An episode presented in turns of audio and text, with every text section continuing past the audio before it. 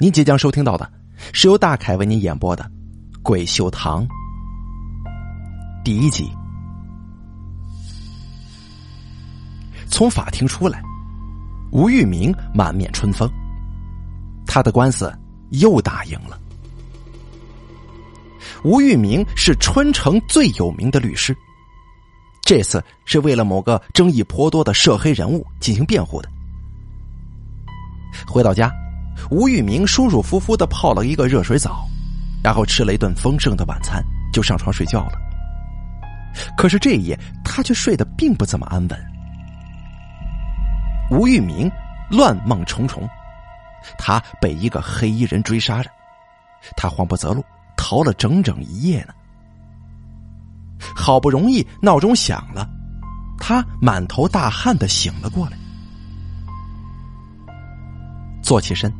吴玉明去摸床头柜上的烟盒，他没有摸到烟盒，但是却摸到了一块布。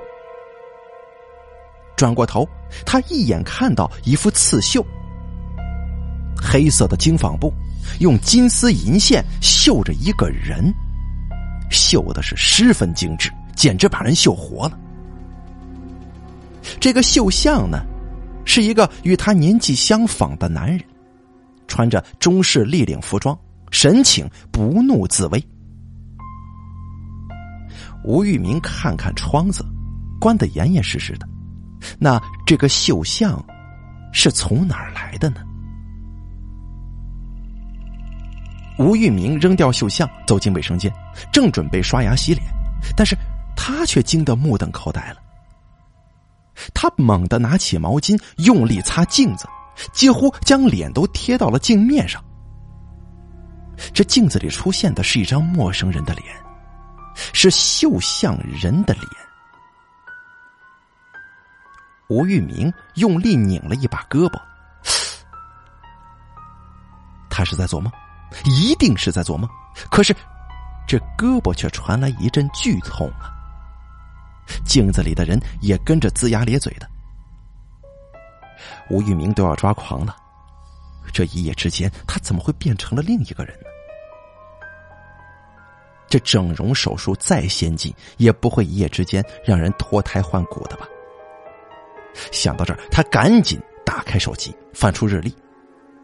没错，昨天是十一月十三号，今天是十一月十四号。他双手抱住头，吴玉明猛地发出一声长长的嚎叫声。但是这叫出来的声音，吐出半截就把他给惊呆了。这是谁的声音呢？尖利、清脆，十分的陌生。要知道，他的声音可是他自己引以为荣的沉稳当中略带沙哑的那种。吴玉明强迫自己镇静，一定是什么地方出了问题，他不能慌，绝对不能慌。他打开手提电脑，将摄像头打开，见助手小张正在线上。他强作镇定，跟小张打了个招呼。小张的脸出现在摄像头前，本来含笑的一张脸突然变得惊愕，接着便是愤怒：“你是谁呀？你怎么敢盗用我们老大的号？”吴玉明要晕掉了，他没有再说话。关了摄像头，下线。没过两分钟，他的手机就响了。按开接听，是小张迫切的声音：“老大，你的号码被盗了，那家伙居然还有摄像头呢，还敢跟我视频？要不要咱们找个黑客教训一下他呀？”吴玉明长长的叹了口气，压低声音说：“是我。”小张似乎呆住了，半天才问：“你是谁呀？老大，是你吗？怎怎么你的声音听起来这么古怪呀？”第二集挂断电话，吴玉明再也坐不住了，起身出门。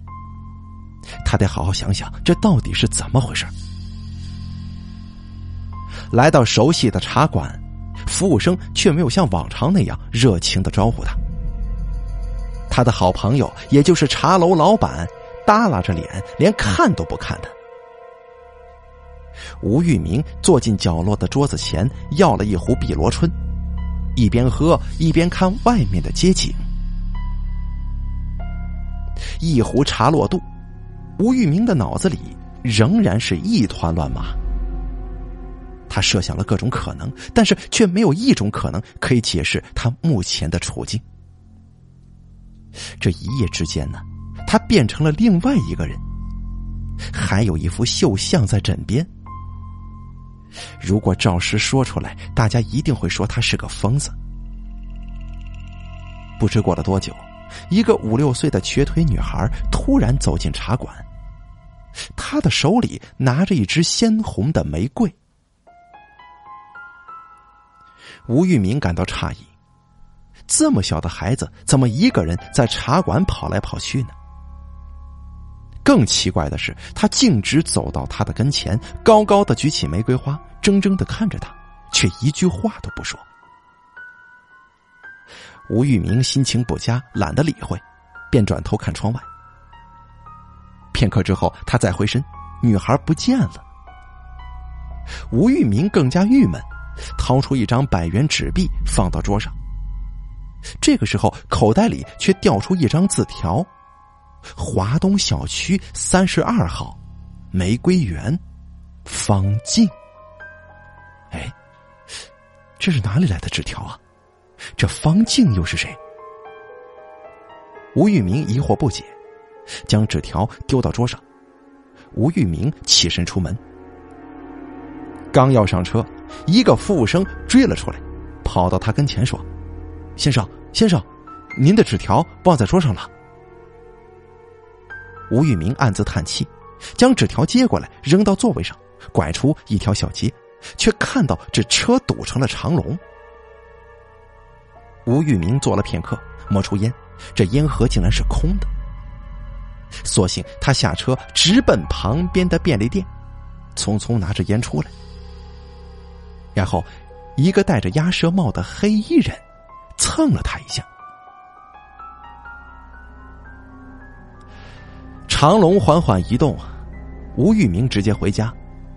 他脱下外套，口袋里竟然又掉下一张纸片。他疑惑的捏起来看，这纸片不过巴掌大小，扫描了一个男人的照片。这个人看上去大约四十多岁，长条脸，左颊有一道疤。下面是身高、年龄、职业、住址、身份证号，而令吴玉明感到不寒而栗的是最下面的一些字：死刑执行期，二零零某年十一月十五日上午十点，执行地点花园别墅一二三号。那个男人名叫张立成。吴玉明的额头沁出了一层冷汗。这做律师久了，会跟形形色色的人去打交道，几乎每个代理人都有一段奇特的故事。吴玉明曾经为一个杀手做辩护律师，杀手不止一次见过这样的纸条。那么，现在他的身份是一个杀手吗？可杀手不应该先得到一半酬金吗？还有，这雇主又是谁呢？莫非是那个黑衣人？可是，这是在茶楼得到的纸条吗？难道是那个残疾女孩塞给他的？吴玉明匆匆吃了两口面包，算是午饭了，然后开车来到华东小区三十二号。他想知道方静是谁。吴玉明很快就看到了一处玫瑰园，一个中年女人正在院子里浇花。没多久，一个老男人出来，嘴里叫着“方静”。啊，无疑，这个女人就是纸条当中的人了。可是，她跟那个残疾小女孩是什么关系？方静进了屋，老男人也进了屋。一个小时之后，吴玉明开车来到了花园别墅一二三号。这又是个什么地方呢？别墅锁着大门，一直没动静。吴玉明下车，谎称是这户人家的朋友，向保安打听户主的消息。保安说，这家业主很少过来，偶尔晚上会有点动静。吴玉明一无所获，开车往回走。一刻钟之后，他到了市中心，走到十字路口，发现前面又堵车了，还有一大堆的人围着。这不用看也知道，一定是出车祸了。吴玉明将车停到一边，也挤进人群，去看热闹。他对车祸不感兴趣，他感兴趣的是人。吴玉明现在迫切的希望有人认出他，也就是这张脸。有人能够认识这张脸，也就能够查出这张脸是谁的。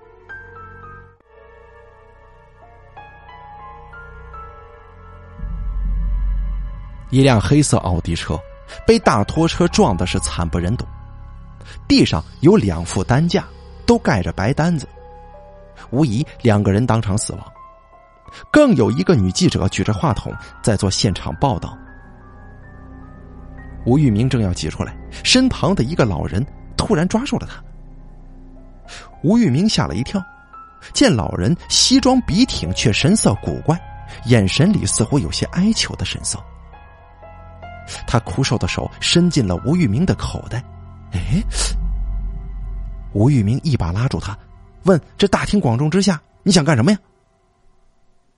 老人一言不发，松开手，就像来的时候那样突然，挤进人群，就消失了。吴玉明踮起脚四下里看，却再也看不到他的踪影。他伸进口袋摸了摸，这里面又多了一张字条。回到家之后，吴玉明精疲力尽。掏出纸条，他看都没看就扔到桌上了。电视里正在播报一则现场发回的报道，居然是刚刚看到的车祸。女记者字正腔圆，介绍说死者系江明集团董事长张行昌，跟他的司机。事故原因是大卡车违规行驶，具体原因尚在调查之中。接着。他开始介绍张行昌生前的事儿，并且打出他的大幅照片来。盯着屏幕，吴玉明差点被噎住。这张行昌正是拉住他的那个老人呢，他他不是死了吗？吴玉明的心一阵砰砰急跳，自己竟然看到了一个死人。老人抓住他，那恳求的目光又浮现在了吴玉明的眼前。他赶紧站起身来，抓过那张纸条，仔细看了起来。上面清清楚楚的写着一行字：“张行德，五十四岁，豫园里，八十二号。”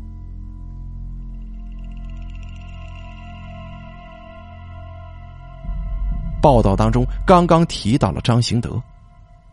他是死者的弟弟，江明集团的副总。三张纸条都放在了桌上，渐渐的，吴玉明看出了一些端倪。纸条上的字迹一模一样，三张纸条好像是从一张纸上撕下来的，上面的花纹都一样。莫非那女孩、那黑衣人也都是？吴玉明冷不丁的打了个寒颤。不敢再往下想了。第三集，次日上午九点钟，吴玉明突然想起来，第二张纸条上十点钟就是那个张立成的死刑执行时间。吴玉明翻身下床，匆匆穿好衣服，开车向花园别墅奔驰而去。还差五分钟就到花园别墅了，吴玉明的心莫名的有些紧张。他一遍又一遍的对自己说：“这完全跟他无关。”可这车子还是缓缓的停在了花园别墅小区门口。拔下钥匙，吴玉明刚刚下车，却看见小区里突然冒出一个人。那人一头撞向吴玉明的车，脑袋离奇的撞碎了挡风玻璃，这脖子差点被割断，这鲜血如同喷泉一般汹涌而出啊！啊，这这怎么回事？从警局出来回到家，吴玉明拿了瓶白酒，一口气就灌下半瓶。警察告诉他，张立成是个毒贩，因为被警方突袭。慌不择路，昏了头才撞到他的车上。这吴玉明酩酊大醉，不管怎么说，他还是杀死了张立成。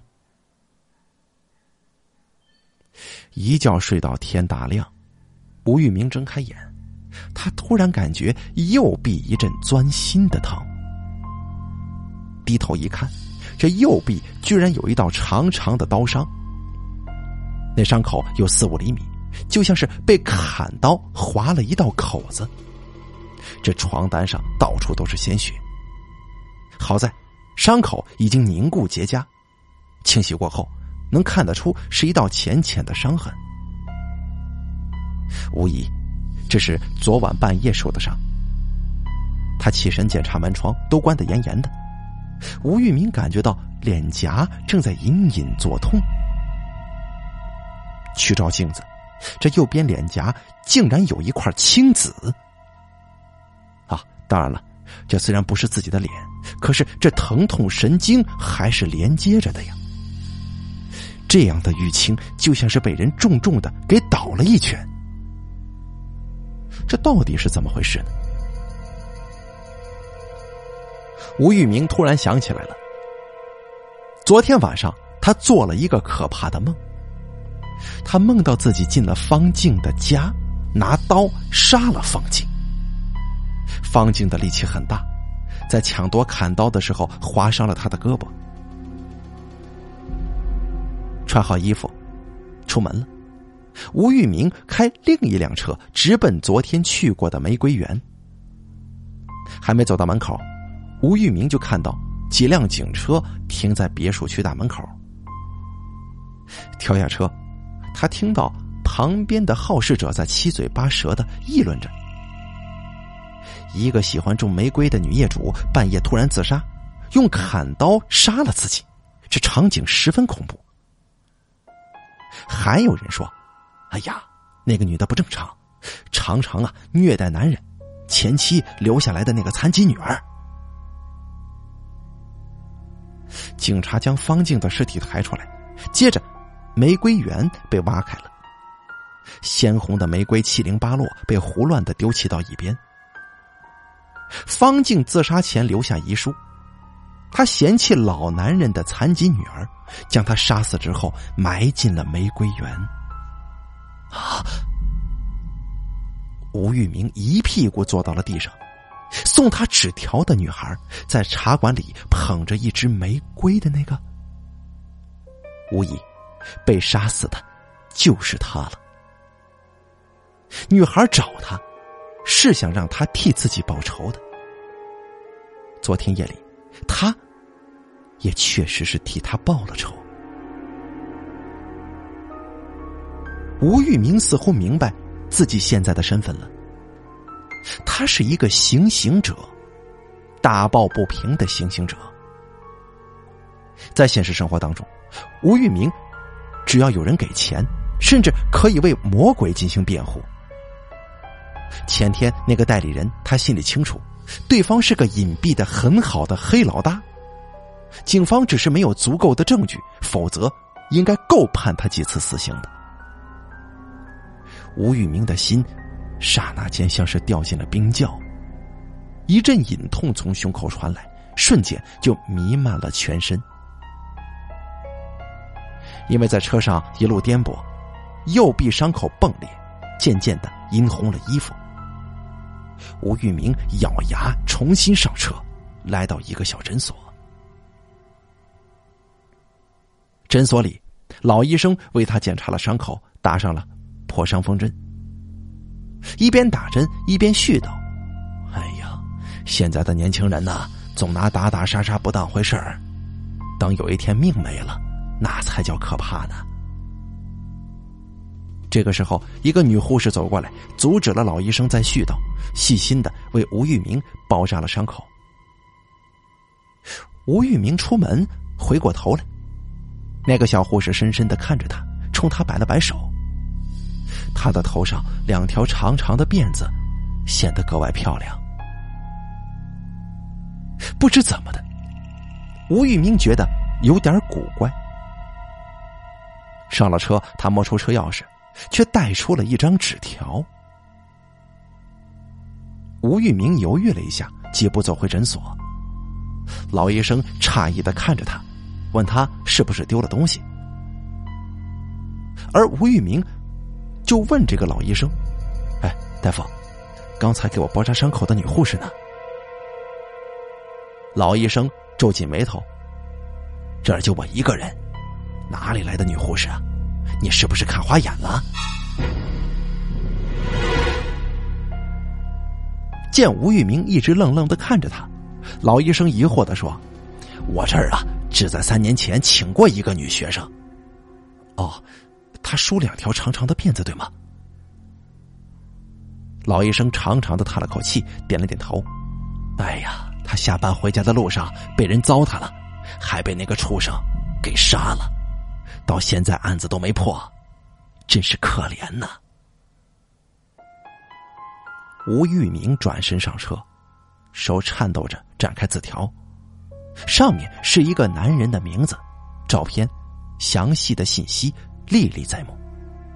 行刑时间是二十五日晚上九点钟。那天，吴玉明不知道自己是怎么回的家。他只知道，自打迈进家门，他就蒙上了被子，恨不得能够一次睡死过去。凡是在纸条上出现的人，都必死无疑。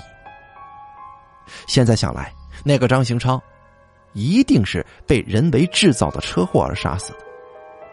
幕后的指使肯定就是张兴德了。而吴玉明自己，哪怕是在梦里，也一定会去执行死刑。他是被指定的行刑者，无法逃脱。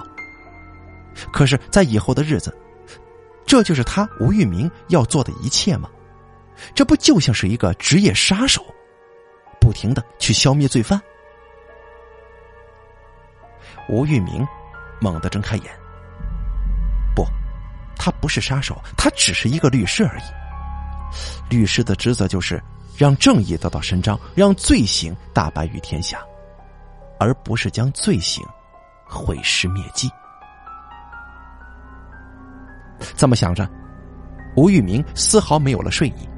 他起身到楼下散步，他心马由缰的走了很久，突然看到一个男人走到一个卖花的小女孩跟前。这女孩不过十来岁的样子，男人突然一把捂住她的嘴，就往深巷子里拖。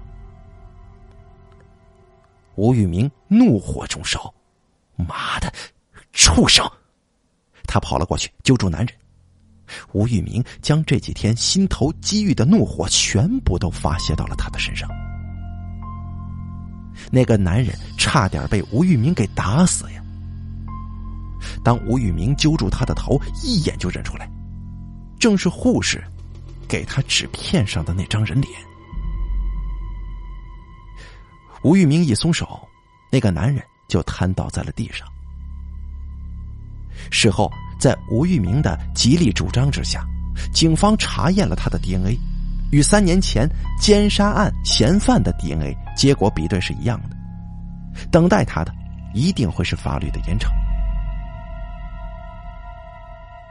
第四集，一个月之后，吴玉明重回律师楼，他告诉手下。自己不过是整了容，又整了声带，他真的就是吴玉明大律师。他对所有的业务了如指掌，笔记还是他的，连银行账号密码都知道。他拥有老大的一切，员工们也很快就接受了他。但是现在的吴玉明行事风格与从前是判若两人。他不再接报酬丰厚的经济纠纷案子，只接没油水可捞的刑事案，甚至是代理人压根就付不起律师费的案子。员工们在背后议论纷纷，百思不得其解。可是他是老板，这有什么办法呢？只有吴玉明心里清楚，他一点都不喜欢突然死亡，他要的是罪犯受到审判，要的是罪犯看到头顶三尺剑，否则要律师何用啊？这更令员工们不解的是，几乎所有的代理人都很神秘，从不出面，他们似乎只有吴玉明才可以看到。吴玉明也不想告诉手下，他的代理人全部都来自另一个世界，全部都是含冤而死的鬼魂。整整三年过去了，吴玉明办理了一百多起案子，整个春城甚至十年前都没有破获的杀人案，都在吴玉明的帮助之下迎刃而解。吴玉明则是被称为“百姓律师”吴青天。这一块块锦旗牌匾挂满了律师楼的各个房间。直到有一天，吴玉明累得口吐鲜血，昏死过去了。吴玉明昏迷了三天三夜才醒过来。当他在医院里睁开眼，这医生护士们目瞪口呆，拿过镜子，他也惊得目瞪口呆，他的脸竟然回来了，一起回来的。还有他的声音。三年时间，吴玉明做了很多。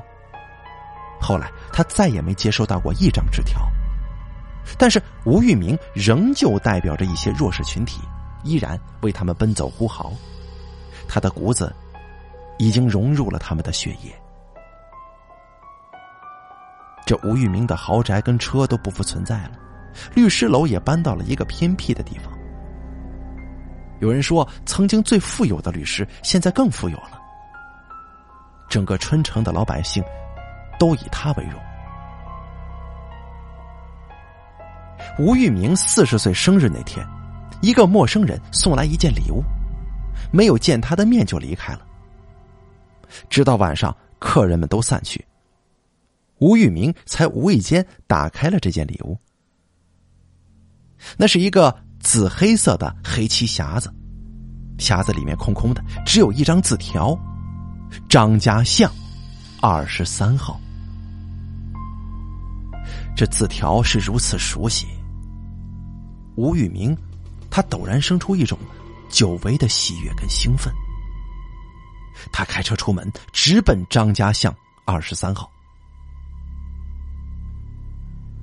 夜色漆黑如墨。